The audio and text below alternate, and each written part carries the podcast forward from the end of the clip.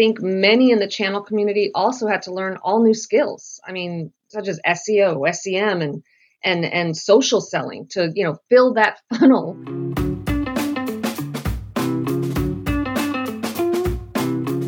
Hello, welcome, and thank you for tuning into Channel Voices, the podcast for future channel leaders, where we learn the ins and outs of partner ecosystems through casual conversations with channel professionals from a variety of industries, partner types, and geographies. My name is Maciek, and I'm your host. Today, I have the pleasure to speak with the Vice President Global Channel Partnerships at Everbridge. She has worked in the channel for over five years and will dive into her experience of launching new channel during the COVID 19 pandemic. Jasmina Mueller, welcome to Channel Voices. Thank you very much. I'm very honored and, and pleased to have be on the podcast. Thank you. Jasmina, um, in 2020, you have actually launched Channel at Everbridge. Um, before we go into the topic and what that experience was like during the pandemic, maybe we could start with you telling us what are the most important components to consider when launching a channel? Well, it's interesting you say that, especially during a pandemic, launching a whole new channel. So, um, you know, as vice president of channel partnerships for Everbridge, um, I lead our efforts basically to build a world class uh, channel program and help our partners and end users gain resilience um, and thrive, especially now as they prepare for the new normal in the post pandemic world. So, you know, when launching our channel program last year, we literally found it essential to work closely together with those partners to drive that successful outcome. Um, we literally did this by focusing on developing, you know, the partner program and activating enablement best practices. But we also found that while that enablement needs um, of our partners didn't change dramatically during that pandemic, we did deliver them, you know, other uh, other ways of kind of going around that. So we moved to a much more automated and convenient virtual model. Um, and to kind of give you some background, you know, what Everbridge does is is we offer that critical event management software application that we automate. You know, we accelerate the organizational uh, operational response to any type of natural disaster, uh, man-made or digital crisis that we literally call critical events. And what that does is it, it keeps people safe and businesses running. And that kind of gives that feeling for those partners like, wow, this is a whole new way of kind of going out there and, and taking that step forward for their customers. So, you know, in our industry, the channel maintains those deep relationships with many of the enterprise, mid market, small business, and government clients. And, you know, they rely on everything to bring that best solution and, and, and deliver that in a way that the overall technology stack. So, our partner experience overall includes all of the elements of a five star channel program. Um, and like I said, it includes the onboarding, the training, the product readiness, the sales and deal support, as well as technical um, expertise to support more complex deals. So we've rapidly adapted just like our partners have. Right. Perfect. And in terms of um, launching it during the pandemic, what have you seen as being the main challenges um, when launching a partner program? Maybe not designing it because you already, you know, you do you do have a team, so you were yeah. designing it together. But when going out to the partners, when recruiting them, signing partnerships, have you seen any um, challenges um, during that period? I think the pandemic's impact um, on the businesses and you know and, and other organizations, it, I mean, it cannot be overstated. I mean, the need to shift to remote work practically overnight, the uh, disruptions in the supply chains and and other compounding events like the cyber attacks um, and severe weather uh, served as a you know a, literally it served as few notable examples of the challenges that our partners and their end users faced. Um, we supported and continue to support organizations' recovery from that black swan event that we called the the you know the COVID virus. Um, and our channel program continues to serve as a means of delivering on that mission of keeping people safe and organizations running. Um, throughout the pandemic, though, partners needed to, you know, rapidly evolve uh, their business strategy, both from a vendor perspective um, and from a customer perspective. So, I think a lot of the innovative tech companies like Everbridge um, that responded to that emerging and changing market with these strong SaaS solutions that address the customer's need to protect their assets, uh, coupled with their strong marketing programs, um, literally helps generate that demand in a fully digital world, which remained the best position for that future. So, you know, there was a lot of things, but I think the main thing here is we were always there for the channel partner community just to help them out. Okay.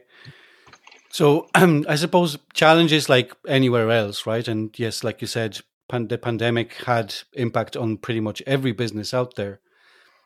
Have partners changed in terms of how they operate and what their needs are when working with vendors? Uh, yeah, the face-to-face meetings. Um, honestly, they.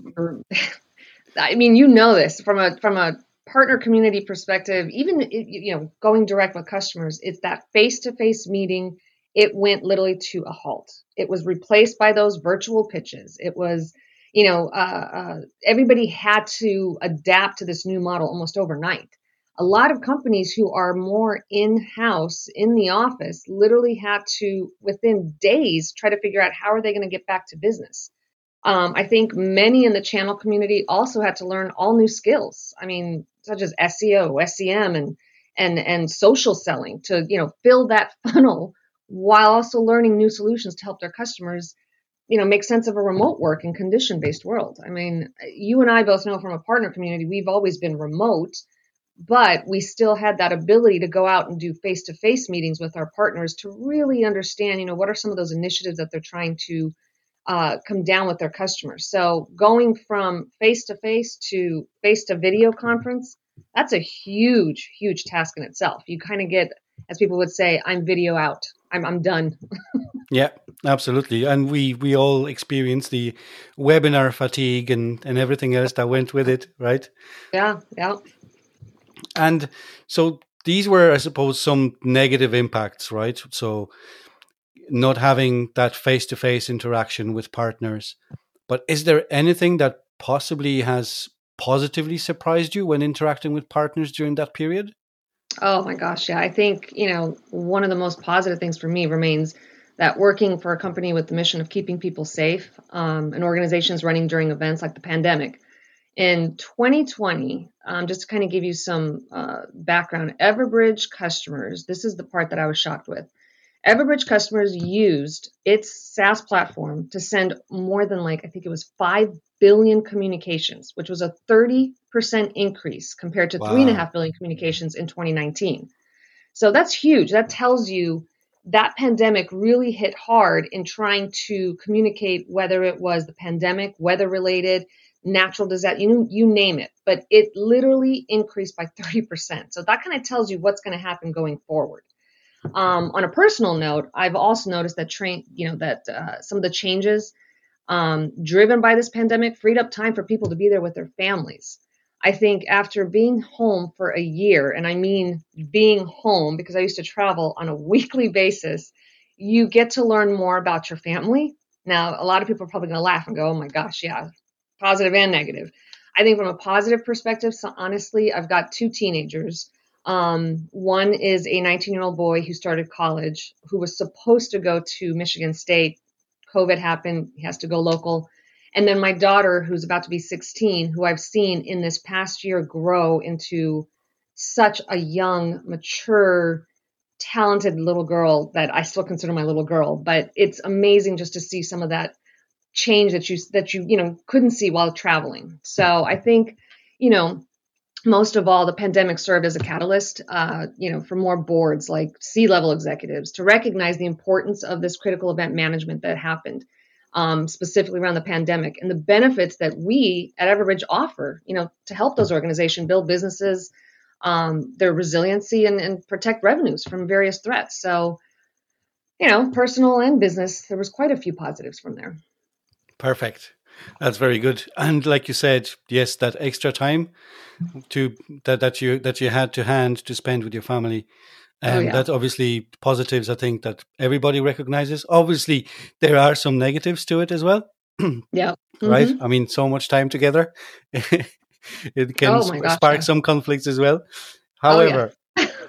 especially however, with dogs. right. And so from from that experience, so going through designing and launching the partner program, launching the full channel, signing new partners, onboarding them.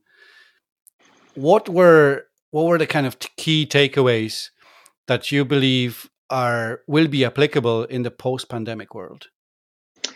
I honestly, you know, there's so many things I think of when it when it comes to that. It's you know the one main lesson I think to consider um, in applying is it remains that the agile change work environment that we enhanced and you know embraced and found a way to work in. Um, for example, prior to the pandemic, most firms did not think that you know they could let employees work from home and still have a positive customer experience. Now, remote work is the norm. I mean, you think about that. I've, I've been looking on LinkedIn, so many companies now, large companies like Google, Amazon, all of those are literally sitting there saying they're going to start letting people work from home because they've seen that they can still do the same job in most cases with you know some of the the individuals. But uh, you, you, think about the lessons and what they mean for the future you know of work and business resiliency. I would encourage people um, uh, uh, in the next i think it's in the next month to come and join and listen to our upcoming Everbridge COVID 19 Road to Recovery. Uh, it's a virtual symposium that's going to occur on May 26th and 27th. Um, and I, the big thing here is because our past few symposium, we've had some pretty interesting, you know, keynotes. Um, and I can actually say in this feature keynote address, we're going to have the 42nd President of the United States, Bill Clinton, and Chairman and Editor in Chief of Forbes Media, Steve Forbes. Um, and it's going to include literally presentations from other world leaders, health experts, um, C suite executives from different industries and geography. So it kind of gives you an idea of what we're also kind of taking a look at post pandemic um, and how we're going to go ahead and get to that new norm, which is working from home, hybrid office. So, um, you know, for anybody that wants to get more information, they know where to find me on LinkedIn and I can send them all the registration for that. Perfect. We'll also include um, a link to your LinkedIn profile in the show notes so people oh, can perfect. just scroll down and, and click on it and it'll take them directly to your page. Um, Great. Excellent. So, um, how how many partners do you have within within your ecosystem today? Oh my gosh, they could probably find all of that um, on our website. We have quite a few. I mean, we have like I run the channel organization. Um, and when I say that, I run the traditional, where it's the master agencies and then the distribution model that we're adding this year. Um, and then we've got on my peer side, on the alliances side, we've got, gosh, hundreds of different types of partners, anything depending on, you know, security or travel industry, things of that nature that we go ahead and partner um, together. So they can find a lot of that information on our website at everbridge.com. Right. Yep. Perfect. Excellent. And in terms of your partner program and how you set this up. Obviously, with so many different partners and each partner having each type of partner, I suppose, having different needs and work differently, go after different verticals, different types of customers. How has that shaped the the actual channel program? I don't know if I would say that it would shape the overall partner program. I think we're open to taking a look at seeing all the different partners that um, require uh, putting solutions in place for their customers. We're always open to hearing about what their business um, entails as a partner and see how we fit together. Because a lot of times partners will turn around and say, well, this doesn't fit my business. Um, not just that we wouldn't say that they don't fit our business. I think it really depends upon what they bring to the table. And I think we've had, it's interesting, in the year that I've been here, a little over a year, um, every day we talk to new partners and every day we see something that the partners can bring to the table um, both you know for us as well as them. So my answer is come on over talk to me let me see what i can do to go ahead and provide the you know right solution for their customers. Yeah I, that that's perfect and i would absolutely agree with that answer. The it is about partnerships right? Both parties have to bring something to the table exactly, and see yeah. how they how they can help each other and obviously in the end help um, help their customers definitely that's i mean i think the number one uh, solution and goal for both the partner and the vendor is making sure that the end user the customer um, has the right fit and right need for their business as they grow um, Jasmina, there's one question that I absolutely love asking um, on every single episode. I ask that every single guest. Um, and the background to that question here now. What, what now? What's this question going to be? and the background to that question is that a lot of people, a lot of channel professionals, didn't go into the channel with a with a conscious decision. As in, I came out of college and I want to go and work with channel partners. Right? People yep.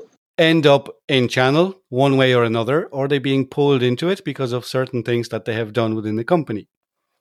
So, with that in mind, what's the one thing you wish you knew before you started your career in channel? Great question. Um, and you're absolutely correct. I didn't just you know want to go into the channel um, for those that know me i came from the direct side 20 plus years in the direct side i was a frontline um, sales individual moved up you know to management director and it happened one year about five years ago um, i was approached by my mentor uh, John DeLozier, and he just said, he goes, "Hey, I think you should, you know, come over to the channel." And very good at explaining how it was. You know, it. You, you look at it in the in the in the channel. Literally, it fosters that customer relationship on multiple levels. Um, you know, you've got that uh, customers that trust those partners to be the technology agnostic voice for the vendors. You've got that layer that really looks into the trust, the relationship that's built, and then you've got the direct sales side that has the knowledge of the product of the of the company and what have you. You kind of put those two together, you marry them together. You've got a force to be reckoned with. Um, and so when I kind of had that approach of you should come over to the channel or what some people used to say come over to the dark side um, it made me laugh i'm like what the heck is a dark side um, and there is no such thing i literally can't say how enthusiastic and how much more of everything that's changed working within the channel partner community. You've built a completely new family, a new foundation around a family that you can trust, and vice versa. Um, you know, the partners take this seriously and they select, you know, the best solutions in the partner programs to ensure that their businesses can deliver what's needed for their customers. And that's what it's about in making sure you do what's right for those customers.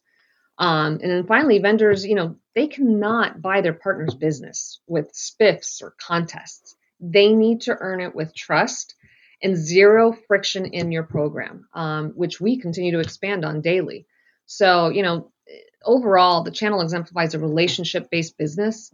Um, and partners need their vendors to truly remain invested in their success and evolution. Once you do that, you know as a vendor supplier what have you you grow their business your business is going to grow based on referrals relationship. Anywhere you go from a channel community to another vendor you're going to have them follow you. You do that and you're going to succeed in the channel no matter what. So i'm excited. Um, you know I've, like i said i've only been in the channel literally directly about five six years but even when i was on the direct sales side i always worked with partners. It was just it was like a daily thing. I never thought twice about it. Um, and I'm glad I've been in it for the last few years. So I look forward to seeing what more the channel partner community is going to have going forward. But it's one of the best things I've done in my in my uh, career. Fantastic. That that's a, fabulous answer, and it, it, really comes across how passionate um, you are about the channel. Um, oh yeah. what's your favorite? What's your favorite part um, of working with the channel? You know, like I said, it's a family. It's another family. I don't feel like it's work. I don't feel like it's um, a job. I feel like it's just my day to day. Just like normal, you know, when you're with your friends and family having fun, and yet you have those serious conversations. You literally to make sure that you can differentiate, you know, the fun and the, and the work life. But it's you know that work life balance um, kind of falls into it. I think the biggest thing is is literally I can text or call any of my partners and ask for their you know advice on stuff that I'm doing, and they'll come right back and be honest with me. That is what it's about. That's that relationship. It's that trust that they know I can come to them and they can come to me. Um, and I don't think I would ever change that in any part of my career. Excellent.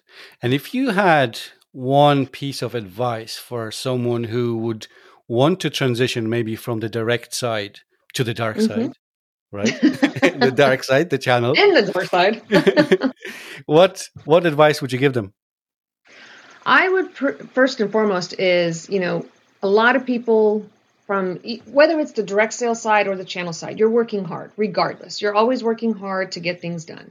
I would say though, once you come into you know the channel community, you got to take take a look at it now from a single opportunity level to a business opportunity level. There's so much more out there. You, you're from a sales side, you have a list of accounts to work on. From the channel side, you have a list of partner businesses who have multiple accounts. So your first and foremost is, are you ready to step into a broader range of um, management, you know, uh, uh, from a channel uh, partner community uh, basis? And on top of that, you know, you got to take a look at making sure you are ready to go ahead and start relationship building versus opportunity building. That's the first and foremost. If you can't build a relationship to understand what your partner's initiatives are before you get into the opportunity, you won't make it. I and I say that upfront and honestly because you need to understand what they do as a business, how they differentiate themselves amongst their pack, and what do they need to do to go ahead and grow their business within their clientele um, list that they have. As you start to build that trust and relationship with those partners, I can tell you right then and there, you'll start to understand and be the extension of that partner's business. They won't see you as just a supplier. They'll see you as an advocate. They'll see you as a friend. And oh, by the way, maybe even you'll understand to see what their family's like. I mean, that's the big thing. Like I said, it's a family. You know about them. You'll eventually meet their, you know, family, their kids, their dogs, their cats, you name it. Um, but it's it's literally you've got to have that mindset of taking it baby steps. Don't think you're going to start seeing opportunities right away. You're going to have to start to build that relationship, that core trust, to really understand how they work as a business. Fantastic. Thank you very much. That was that was a fabulous answer, and I I can yep. I can absolutely hear that you recommend people to go over and, and try try themselves in channel working with yep. partners, but it does take a maybe not necessarily a personality, but a set of skills when it comes to developing relationships, right? And not being interested in only pushing the product that you're selling as a vendor to your partners, but to understand how these partners operate and what is top of mind for them. Definitely. And, and tie it back to what you're doing, right? Oh, yeah. And I think key there is passion. You have to have a passion to enjoy what you're doing. If you don't do that, then you, you're, you're literally going to consider it as a job. And like I said, I don't consider it as a job. I consider it a passion to understand my partner's business and, and their personal life too. So great stuff. Fantastic. Jasmina, thank you so much for being a guest on Channel Voices. We do thank hope you. we get you again as a guest. Come on, once oh. that whole once that whole pandemic is over and we go back to the new normal, and then we get to chat what that what that has been that transition has been like, if anything has changed, and how creative you as a vendor and your partners have become around um, continuing business. That would be wonderful. I think, not even think, I would love to come back and see how things um, you know work over the next few months. Um, but thank you very much for having me. I was very honored um, to be on the show, and and I wish you luck as well with any others.